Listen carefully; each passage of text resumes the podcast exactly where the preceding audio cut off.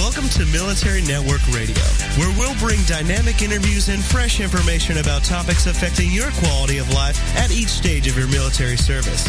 Join us each week for information of value that improves your outlook, actions, and encourages each member of the family.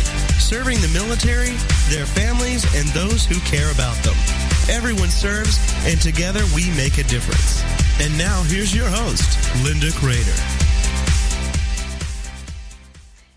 Good morning. We are so pleased to bring you a terrific show today that will help everyone. And we are going to be talking to Dr. Kate Hendricks Thomas, who, along with David Albright, Dr. Albright, has written a book called Bulletproofing the Psyche. I think all of us have heard a lot about what to do after there's been trauma, after there's been some very difficult situations. But we can also do things to prevent and to arm ourselves with some skills and some exercises that will truly help us, and perspective actually, that will keep us from becoming as affected by what are undoubtedly are difficult times in our lives, whether it's neurological or physical or both. And we will talk today with Dr. Kate Hendricks Thomas. Hi, Kate. Hi, thank you for having me. I am thrilled. Talk to me about how you and David pulled together people from very different walks of life to come up with ways. I mean, you, you go with a very bold um, secondary tagline, which is bulletproofing the psyche, preventing mental health problems in our military and veterans. And I will also add to that families. Yes, yes. Well, David and I have been friends and colleagues for a long time, mm-hmm. and we've worked in the military social work and military health spaces. And we're we're both working there because our own transitions from active duty were were pretty much debacles.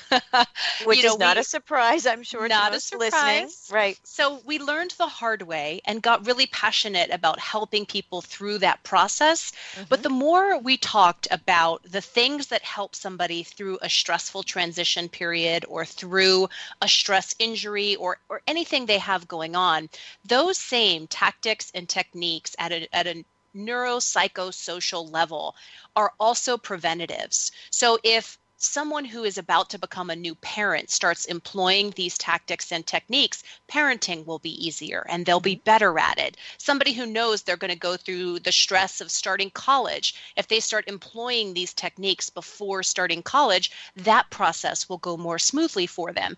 And we got really passionate about talking about application of these of these processes for military for law enforcement for professions that we know are going to be high stress and and trauma lots of potential for trauma. Mm-hmm. and that's why we wanted to pull a team together who work um, who work on the science behind mental fitness training which is what we call the cultivation of a bulletproofed psyche. And we we reached out to our network. Um, there are academic researchers there are military veterans who work in the nonprofit sector. Mm-hmm. there are um, mental health providers who work with families. And we asked them to leverage their expertise and to, and to engage in a conversation about how we could prevent some of the really common transition stress and some of the really common mental health problems that we were all tired of talking about and we wanted to do something about. Well, I think what you're talking about is so familiar to everyone. And by putting some of these techniques together, people sometimes forget that it goes beyond medication, it goes beyond talk therapy. There are actually things you can do to help yourself to complement other modalities that are being used to help you through something. And there's also resistance to being helped post trauma, which is mm-hmm. why I love that you all are taking on. Here are some skill sets to help you bring your best each day. And you mentioned high stress uh, careers, and there are many of them. Uh, I would venture to say almost any career can have its own stressors. Some are more life threatening than others. Did you find any surprises as you pulled the team together? Well, um, I was really surprised by how how small the community of people who are interested in having the prevention conversation really is. Huh. So, a lot of us work in the post incident sector, specifically right. when we're talking about military and law enforcement, but mm-hmm. there's less research happening in the training commands. And so, bulletproofing the psyche is all about taking what we know works in clinical health treatment after mm-hmm. things have gone south mm-hmm. and moving them, shifting them so that in the training command, when you step on the yellow footprints and join the Marine Corps, you're also learning how to regulate your nervous system and not just breath work on the rifle range so that you can shoot straight. You're mm-hmm. actually learning how to control your sympathetic and parasympathetic nervous system. So, what we talked about in this book and what was really exciting to write about as, as a group were all of the different tactics and techniques for helping ourselves be prepared to take a punch in the teeth. And some of it is, um, some of it involves brain science, some mm-hmm. of it mm-hmm. involves social and family support, some of it involves um, spiritual fitness and finding purpose outside of self. There are a mm-hmm. lot of different ways to attack the same problem, and drawing those voices together to share best practices um, it was just surprising to me how small that community was actually uh, that wanted to talk about prevention. But the group that we gathered was incredibly passionate about the topic. Well, I think that there is a greater tendency to try and fix the problem after it's happened. And, you know, I, I've never really understood that because if you get to the root of the problem, you can figure out ways to assist with providing a shield, you know, giving them uh, the tools in which to work. In my work with Veteran Caregiver, which is helping the caregivers of our wounded, ill, and injured, just teaching them tools to better take care of their own uh, self care and their their fortitude and their energy has proven to be very interesting. I am actually not surprised that there's a small group because I think that the prevention is more complex and it varies for people. And sometimes the complex is let's let's just go fix the problem after it's happened as opposed to prevent it. Talk more about this small population as everyone came forward. And i do imagine they were very passionate about this because this is a huge help if you can but they, sh- they needed this book back in 2003 before the surge well, I would say there is, you're right. There's an element, if you want to talk prevention, you're mm-hmm. going to have to be a little bit of a salesman mm-hmm. because you have to establish one, that what you're suggesting works, and mm-hmm. 2 mm-hmm. that what you're suggesting, which is going to take an investment of time, anything that's behavioral medicine takes time, energy. Um, you know, it, it's it's incorporating a practice into your day to day life. Mm-hmm. So there's an element of sales to that. And you're saying you don't have a problem now, but you're in a high risk profession. You're probably mm-hmm. going to face some known stressors. Let's prepare you to face those stressors. Mm-hmm. Um, let's invest the time in doing that. There's an element of convincing people that investing the time is an important thing to do. Do you find that that became easier as you began working with this group of people because you realized you were not alone in trying to find solutions? And I think innovators often have a difficult time breaking through the initial hurdles.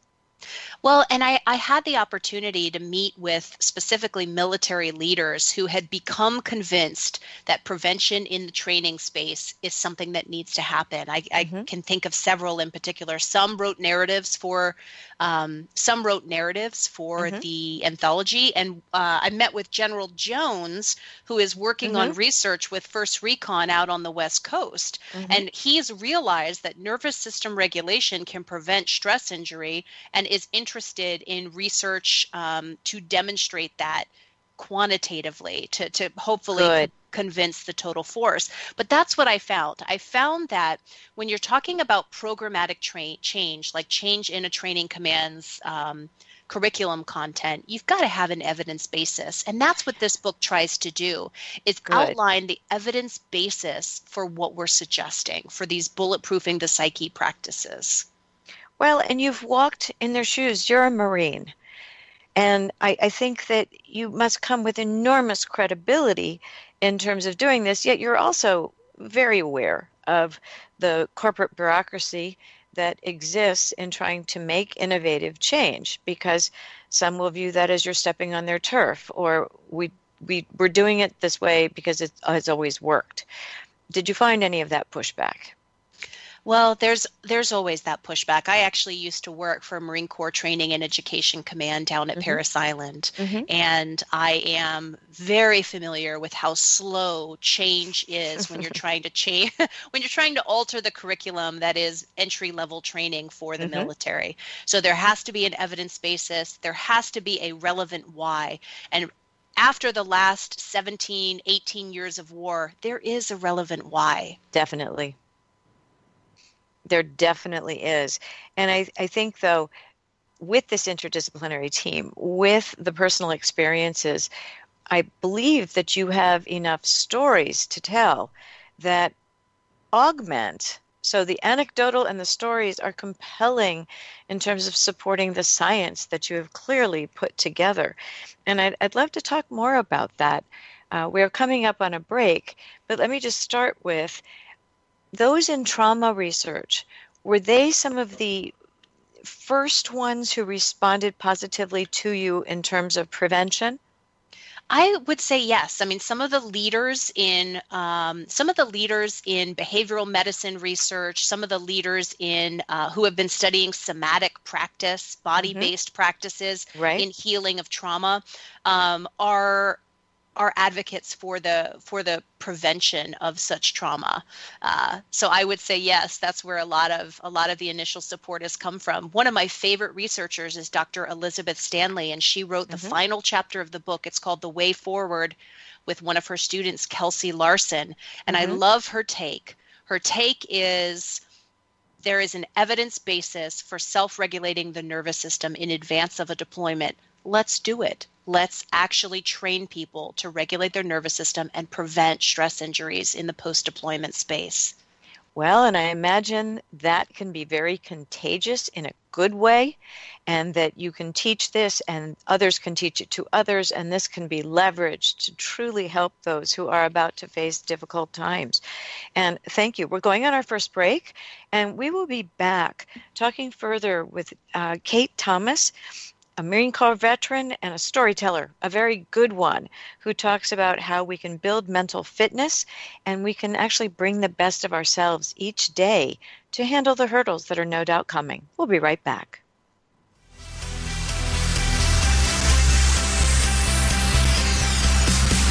We're Military Network Radio, and we'll be right back after these short messages.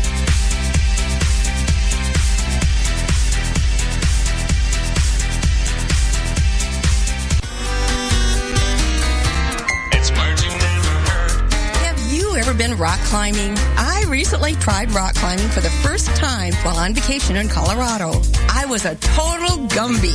That's slang for a newcomer to the sport. As a Gumby, I was guilty of excessive hang dogging or holding onto the rope instead of grabbing the rocks. Rappelling, also called abseiling, is descending down the rock using the ropes. As I was climbing up, my husband hollered up to me, Hey, there must be a word for this.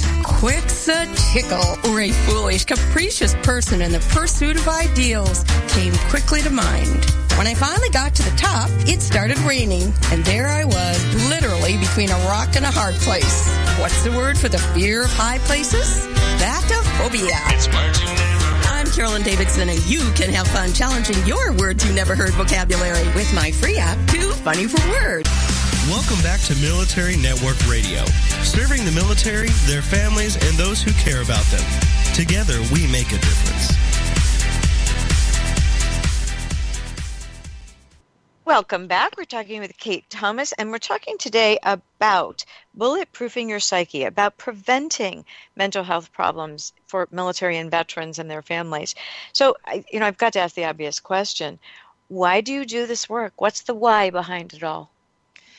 Well, uh, I would say I've always been a stove toucher, and I had to touch a few stoves, uh, and that's why I became passionate about this work.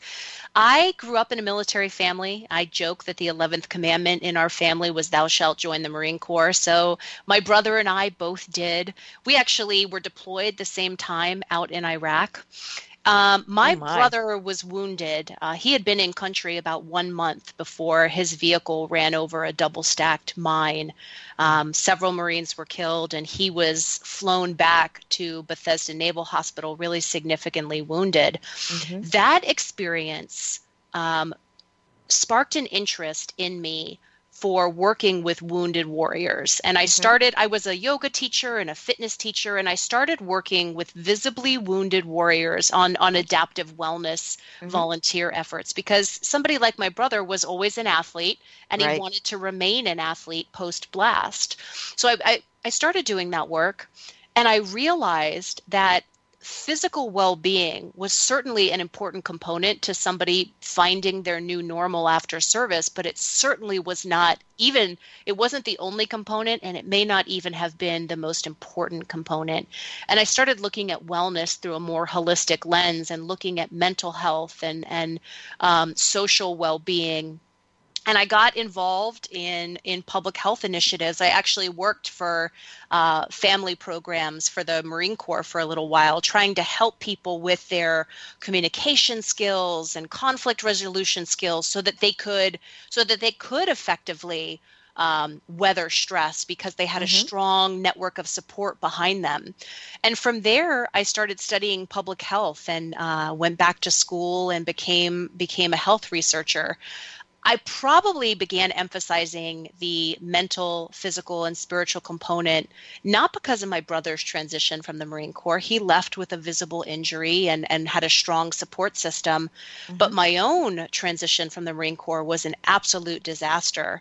I was angry after my brother had been wounded. I I thought that I wanted to surround myself with other Marines who had been overseas and no one else, which mm-hmm. meant that I was surrounding myself with a lot of people who had the same anger issues, imbalances, right. or issues. Mm-hmm. And when I left the service, I thought it was going to be no big deal, not a problem. I was married to another Marine. Um, he had an active stress injury or an active mental health condition. Mm-hmm. And our life very quickly resembled something from a Jerry Springer show episode. We oh, were it it was not a it was not a time in my life where things were coming easily or I was doing all the right things or or or I was weathering stress well.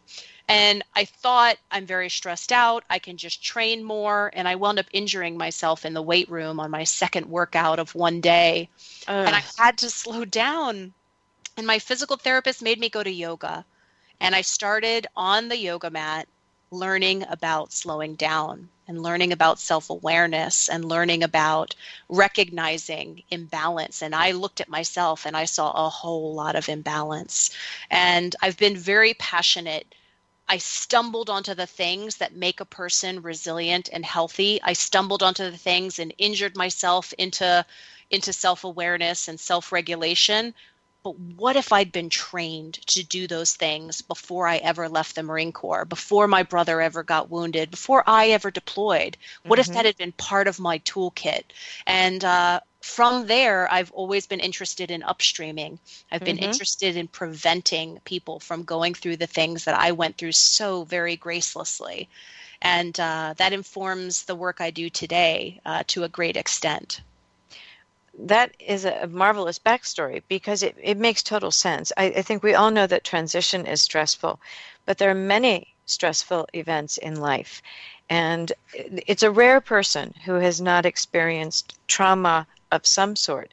And so, what you're talking about are life skills, coping skills, survival skills, thriving skills, I like right. to call them, because I, I think that we can we can learn how to do this. And, and a lot of it is mental framing, um, perspective, gratitude.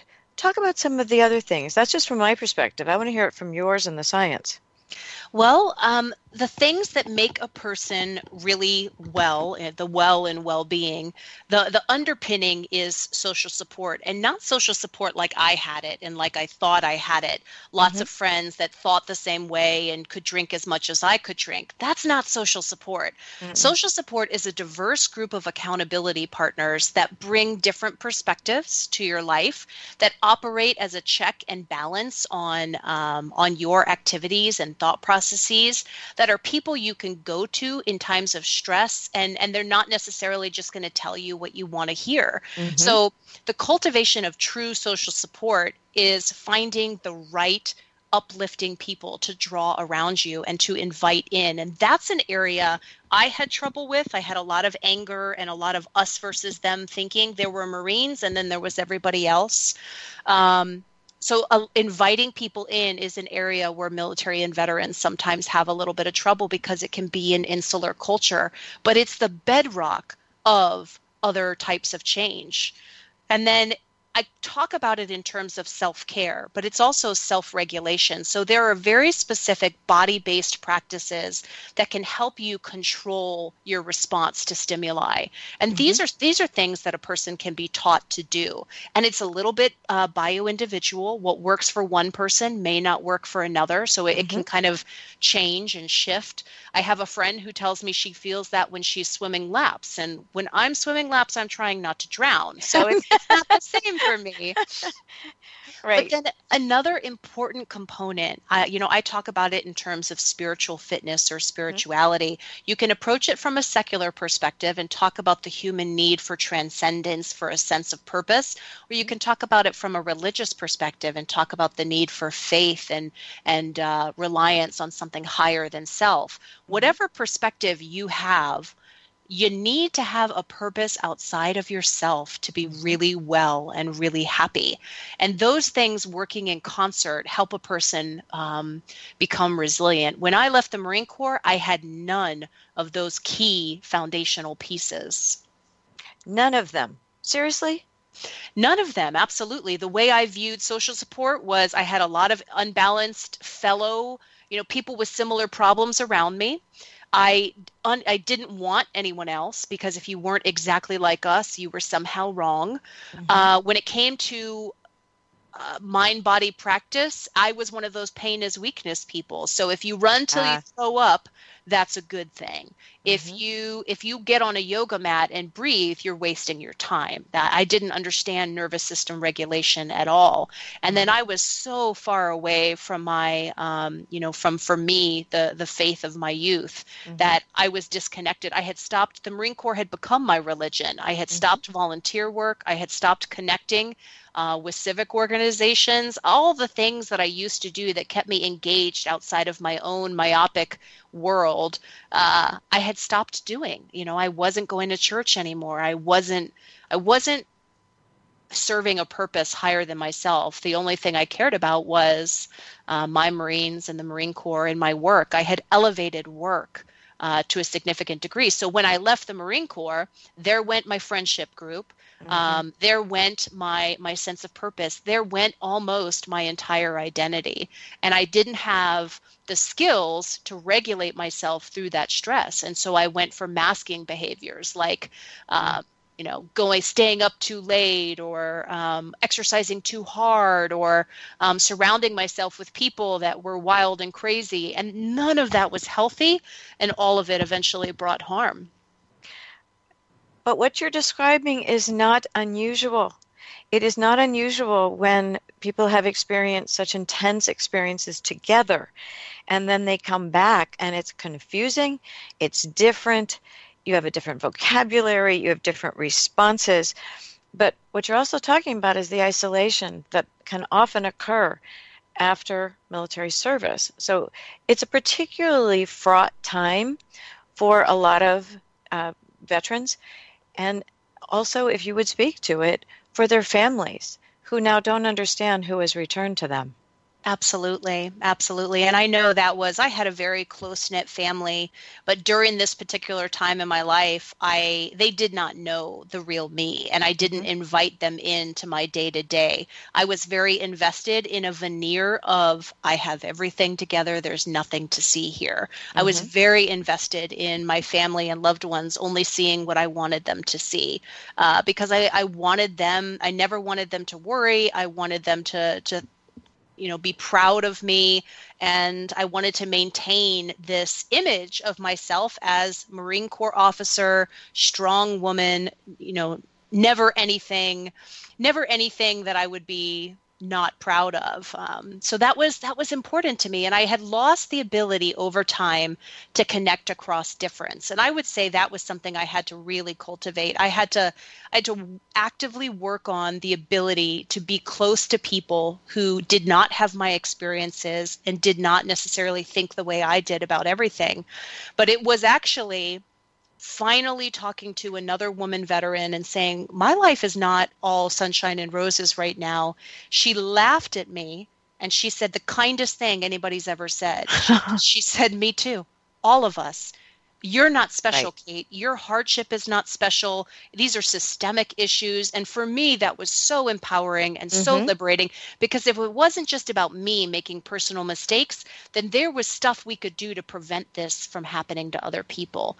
And that to me felt exciting. And that felt like a calling and a mission and um, a way to give back to the community I loved so much.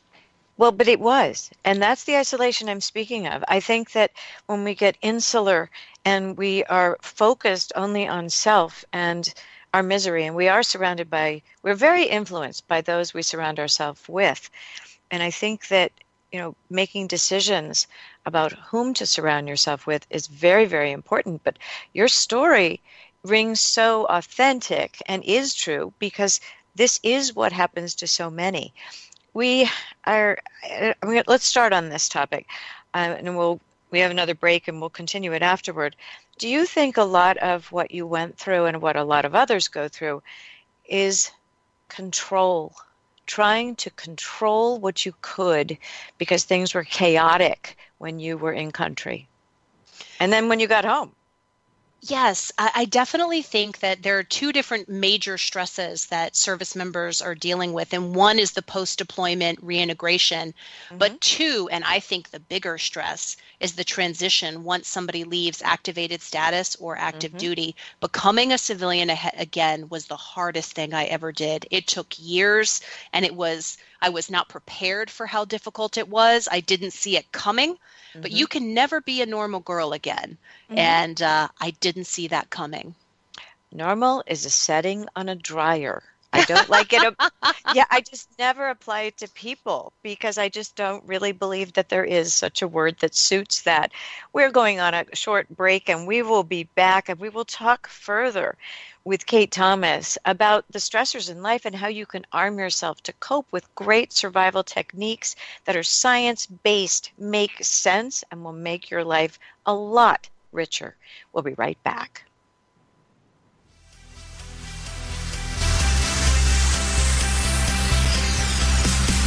We're Military Network Radio, and we'll be right back after these short messages.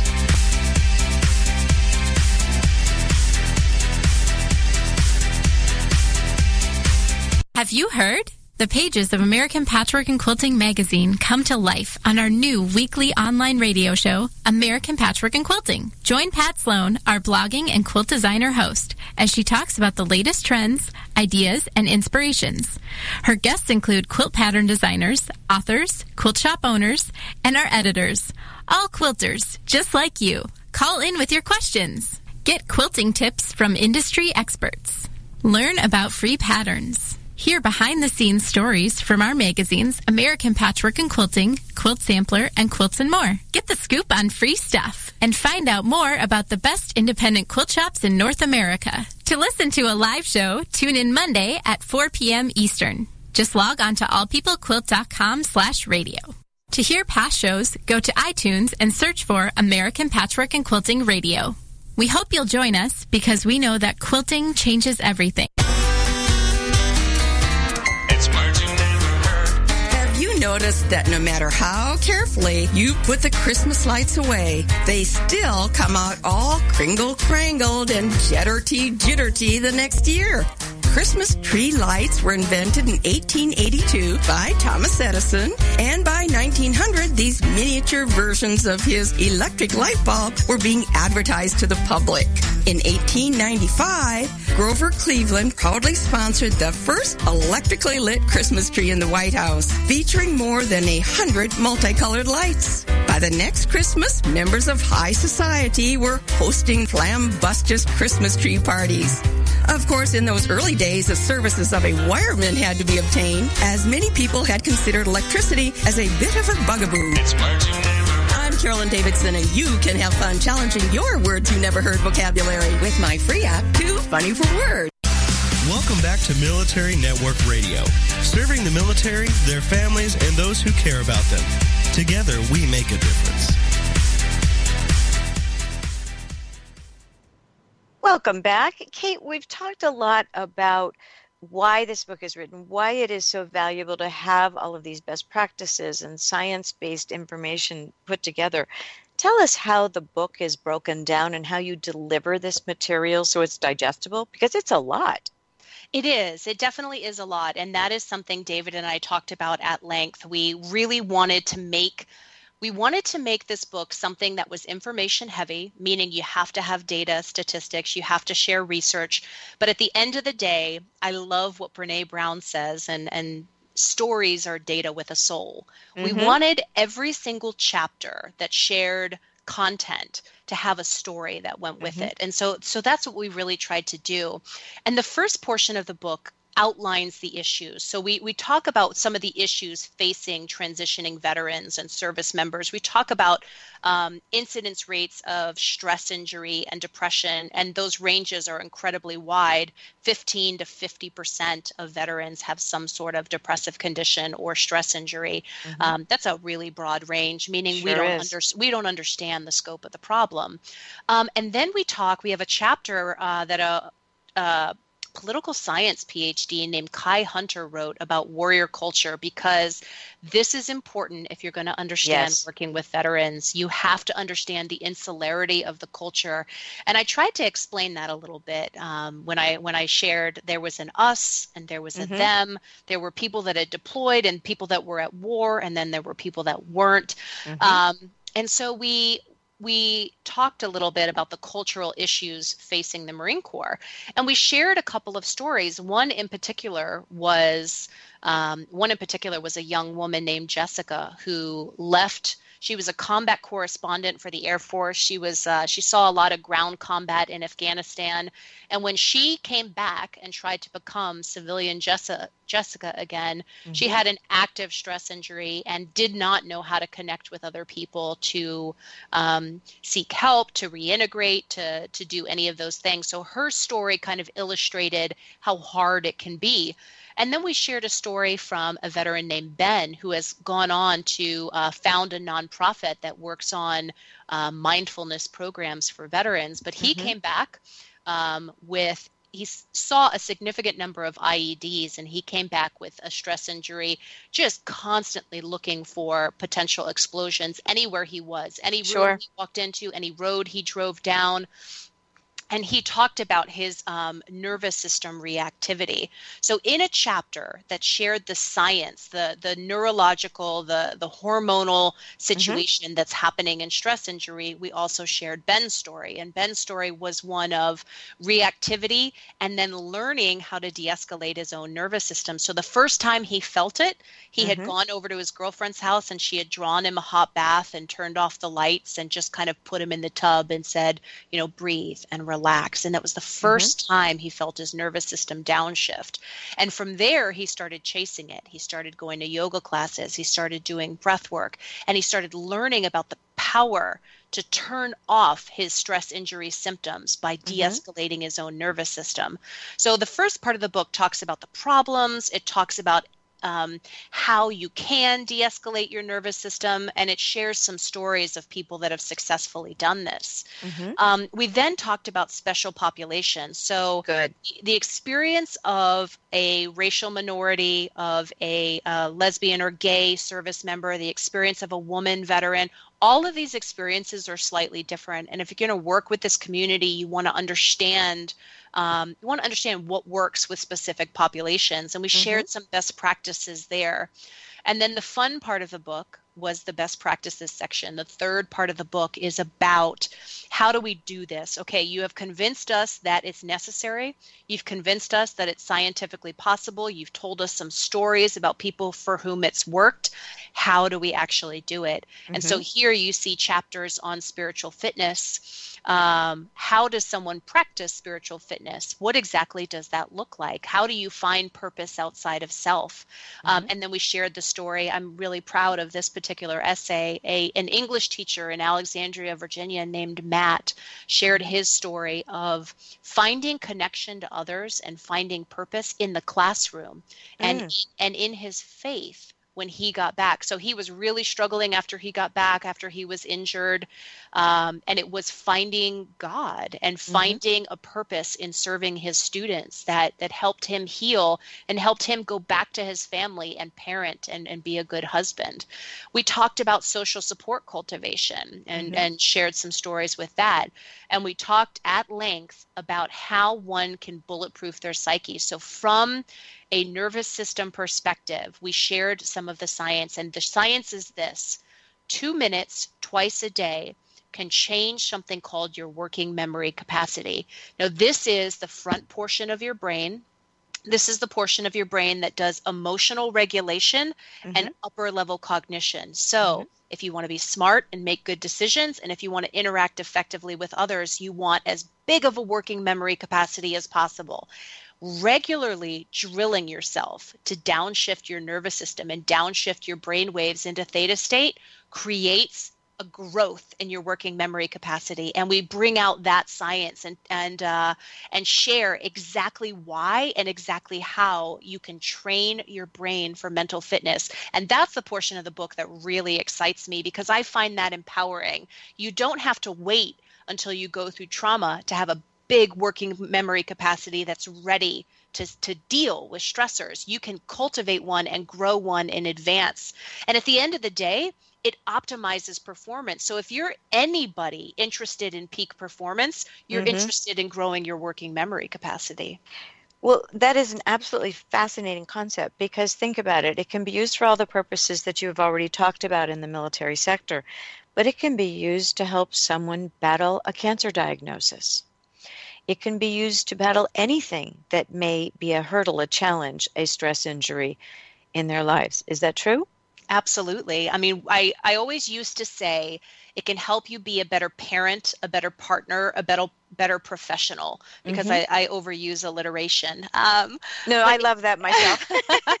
but it really can. It can help you bring your best self to each and every day. So just like you go to the gym and do bicep curls because you want strong arms, you want to do regular, regular activities that take your brain to theta state so that you can have a bulletproof psyche, so that you can be optimizing your neural activity. And the last portion of the book really focuses on this idea that you can bulletproof your brain and, and shares the science of doing that um, and, and shares the stories of some people who've made these practices again what practice works for you is going to depend. So, what works for one person may not work for another. There are people who can't meditate. They hate meditation. It actually mm-hmm. elevates their blood cortisol. Meditation is not the practice for them to go to theta state, it mm-hmm. might be something else for them. Um, and do you talk about that in the book? Do we you, do. Do you talk about how um, you know try this, try this? If that doesn't work, try this. I mean, is it is it as simple as that? You know, almost like, does this drug work? No, we'll try another one. Um, bad analogy, but I think you know what I'm talking about. Absolutely, absolutely. So we describe what you're looking for. When your brain goes from um, alpha wave, meaning you're talking, you're ambulatory, you're up and moving down into theta wave. It's not mm-hmm. sleep. So delta wave is Mm-mm. long, slow sleep pattern. Theta right. state is this restorative place. And when you drop down into it, you can kind of feel it happen. It's a downshift, it's a mm-hmm. floating. Mm-hmm. Um, is that what when, some people call the flow? Yes, it's okay. dropping into flow state. And you feel it when you come out of it, you feel like you've had rest, and that's mm-hmm. how you know you were there.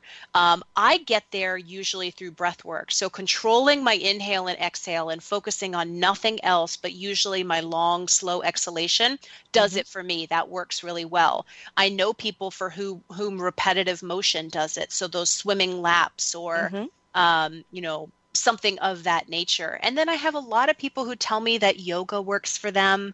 Um, you know simply lying still with their with their dog next to them works mm-hmm. for them so it's it's as simple as trying any relaxation technique that you think might actually relax you and if that one doesn't work try another one you're looking for the click you're looking for the downshift one of the things I think that is so very important of what you're talking about is that once you are a veteran, you're in the VA medical system for the most part, and it's a huge bureaucracy, and you're being given uh, instructions on how to help your stress injury. And yet, these complementary therapies, um, even alternative in some cases, can make an enormous difference in your ability to absorb the other evidence based practices that the physicians and your team feel that you need, especially if you've been injured critically.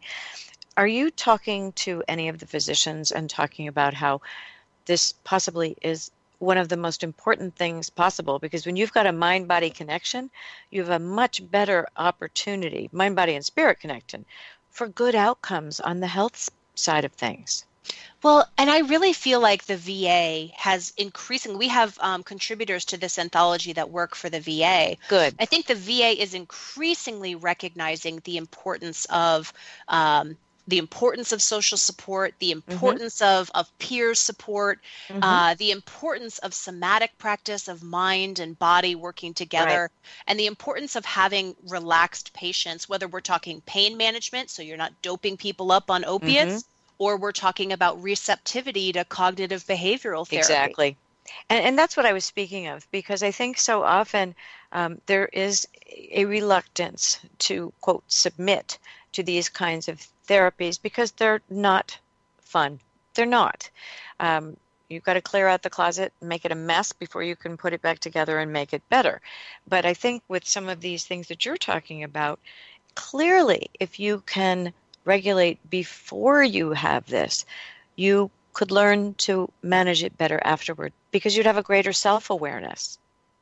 Absolutely. Uh, and getting people to embrace behavioral medicine is sometimes hard because it mm-hmm. seems woo woo, it seems different, mm-hmm. and it is not drive through medicine. It right. requires sustained engagement and work. I talk about it in terms of mental fitness training because it is training. It's the mm-hmm. regular application of techniques that require your involvement. And there mm-hmm. are some people for whom that's a that's a tough sell, but that doesn't mean we should stop selling it beautifully put because frankly if we want to be good at something we have to practice it exactly. and we didn't get this way overnight so it's not going to be solved overnight and if we are a participant in our own recovery to what we want to be that is often the best way possible because it feels good when you have made progress and you will pass it on to others. We're going on the last break of our program and we will continue our discussion talking about bulletproofing the psyche, preventing mental health problems. We'll be right back. We're Military Network Radio, and we'll be right back after these short messages.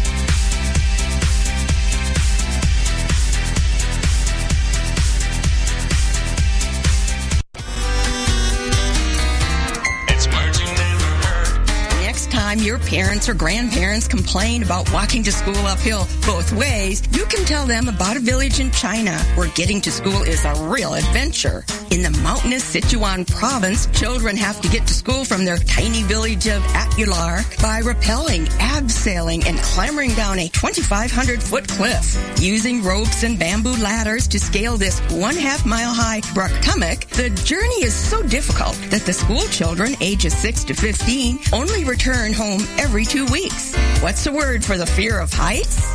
Hypsophobia. A new set of steel stairs is now being considered to help make the journey to school safer. By the way, a rock Bruktumuk is a hill so steep it hurts the stomach of anyone who tries to climb it. It's I'm Carolyn Davidson, and you can have fun challenging your words you never heard vocabulary with my free app, Too Funny for Words. Welcome back to Military Network Radio, serving the military, their families, and those who care about them. Together, we make a difference. Welcome back. I think um, I, I, wish you could talk with us on the breaks because I think a lot of valuable information is shared then. But what I will say is that transition, I have yet to hear anyone who had a smooth transition. And yet, that is supposed to be training you for coming back and becoming a civilian and becoming the best civilian you can be, doing whatever your passion may be, because you've, of course, thought it through completely and you know what you want to do next. And yet, so many people struggle with that. So, I, I am a little surprised, although I don't know why I am at this point, but that it makes total sense. We spend so much time training people to go to war, to serve, to thrive, in a in sometimes a very only survivable environment. But when we come back, the training is not as well embraced. It's a TAPS course, yes, but it's fast. You want to get to your family, you want to move on with your lives. And there's very little follow through in terms of training the same way that you were trained up. You need to also be trained back. Why do you think that is, and why is there a pushback against this preventive and this smoother transition through science based practices? Well, I think you have to look at organizational incentive. True. And at the end of the day, it is incredibly important for the military to select and train for war mm-hmm. uh, the right people, you know, to the degree necessary that they'll be successful on the battlefield. That, mm-hmm. the incentive is there for that. The incentive is not necessarily there for the services to return somebody uh, in the exact same condition that they were in mm-hmm. when they joined. I mean, the idea should be that we return citizens back to the community who are better able to embrace their role as uh, citizens and servant leaders. But mm-hmm. the incentive really isn't there to do large scale investment. And that's one of the reasons why in Bulletproofing the Psyche, we talk about these tactics and these techniques, which will help a person through post deployment or transition stress. Mm-hmm. We talk about them as a performance enhancer because what we're trying to convince the DoD to do is to embrace these techniques, embrace these programs, embrace these practices as something that's going to make a Marine, soldier, or airman better while the services are actually employing them. So, this is something that should start at entry level training, mm-hmm. and this is something that should be assessed multiple times in the exact same way that twice a year we assess somebody's physical fitness. Mm-hmm. We need to be assessing twice a year somebody's mental fitness, whether we're talking about testing for salivary cortisol changes over time or mm-hmm. whatever actual biofeedback tool we want to use, we need to be checking to see whether people are working on their own uh, mental fitness. And once we embrace it as a training standard that is going to make somebody a better a peak performer, then there's incentive organizationally for the services to do these things. If it's all about are my are my soldiers going to be better civilians? There's no organizational incentive no, there. there isn't, but I would take it one step further and say that this type of training helps them be more fit for duty. Exactly. Exactly. It's about what are they able to do for the service? What are they able to do because we've embraced these practices and principles? And you see the services doing some of it. Family mm-hmm. programs uh, over the last two decades True. of war, family programs got increased funding and increased attention because we realized that you really can't deploy somebody who has family strife at home. They've got a foundational piece that's missing. So we started funding a little bit more family programming. We're doing it in pieces, mm-hmm. but we're not doing it in a holistic way. And we're certainly not emphasizing. Um, we're not emphasizing nervous system regulation and training in the way that I think we need to be emphasizing mental fitness. Well, I love the way that you have worded this because I think that mental fitness makes sense. There is absolutely no stigma about being mentally fit, um, no stigma about um, keeping in shape your mind, body, and spirit. Wellness is better embraced, but it, it, you know, a lot of people think, well, that's just exercise and nutrition, and yeah, I have to have a couple of good friends.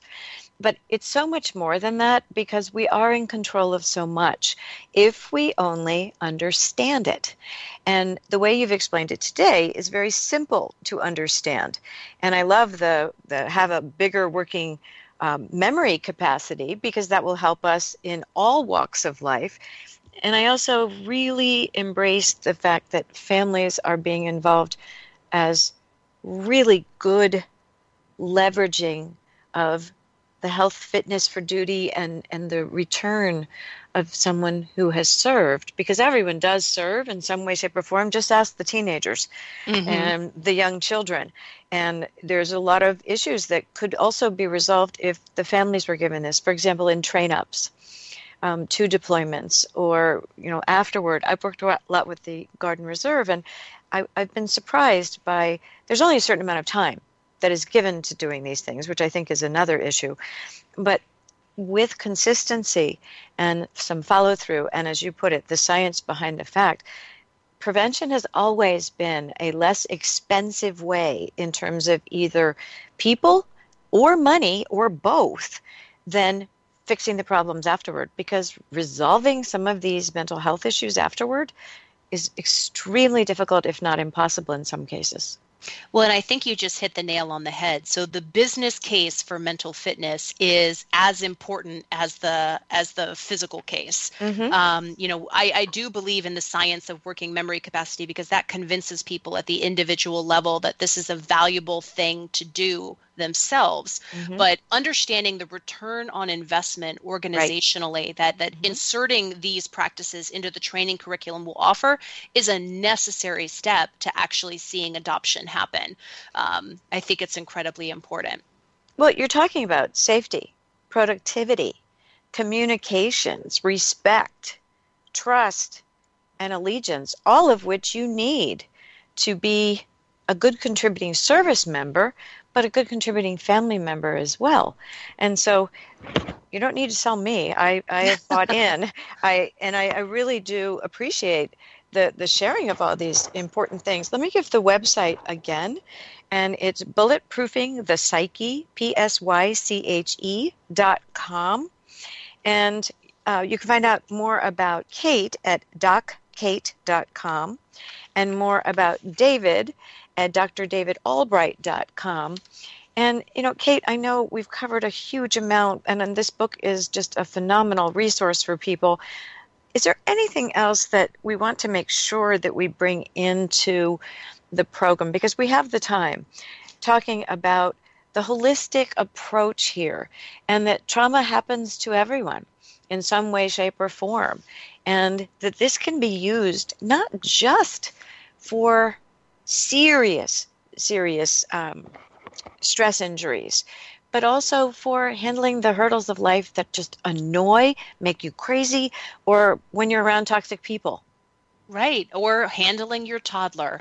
Oh, yeah. Uh, there is I, that. You mentioned the language, and I think the way that we talk about these practice has to has to be very intentional because Agreed. even when I say the word, uh, you know, recovery, treatment, mm-hmm. uh, there are going to be people who completely shut down. Even if I, if we're not talking about improving performance and becoming a peak performer I myself, you know, a decade ago would have ignored you if it right. wasn't about becoming a better version of myself as right. as a Marine Corps officer.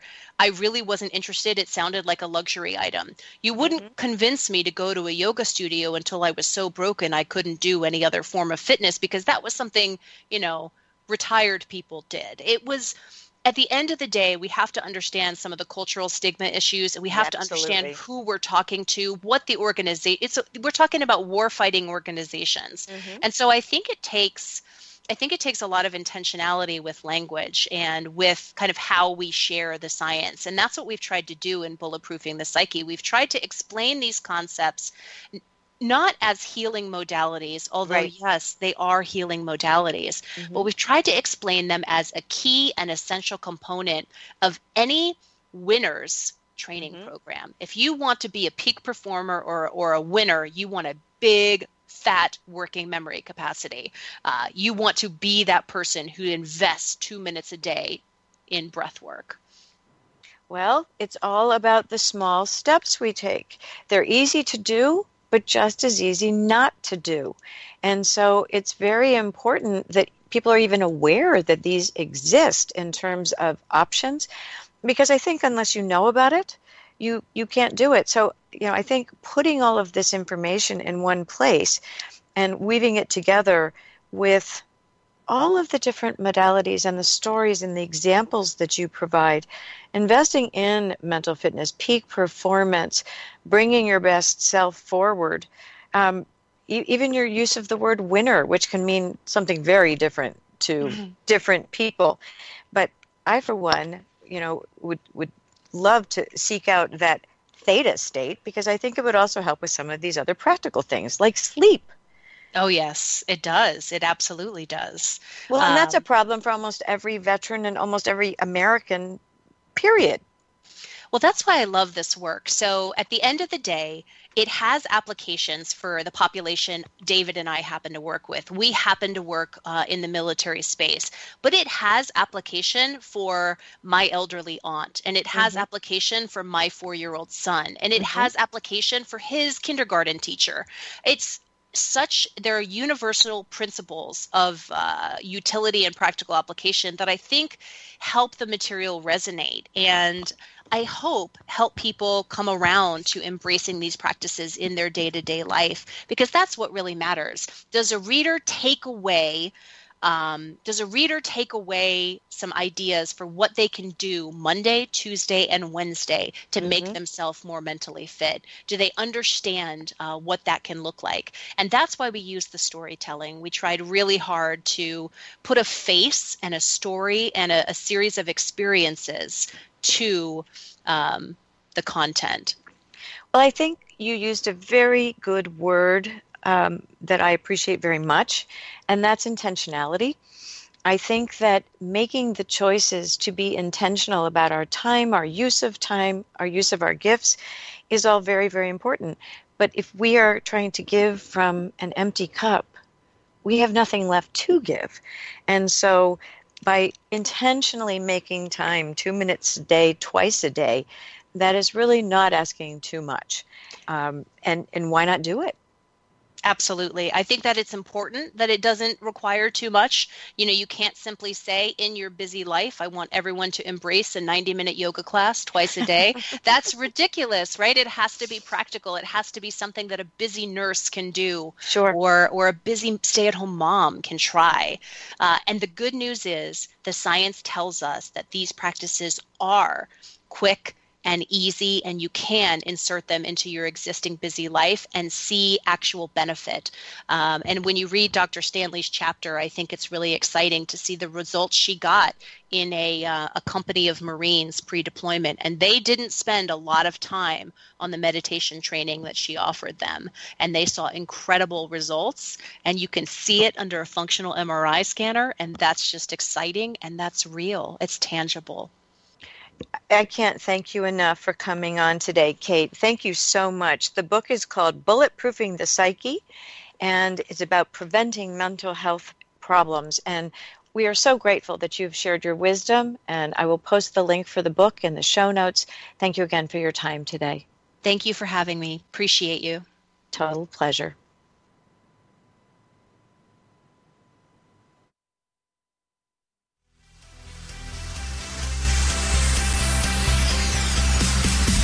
Thank you for tuning in today to Military Network Radio. You can find our show at our website, www.toginet.com forward slash Military Network Radio. Also, www.militarynetworkradio.com. And in iTunes under Military Network Radio.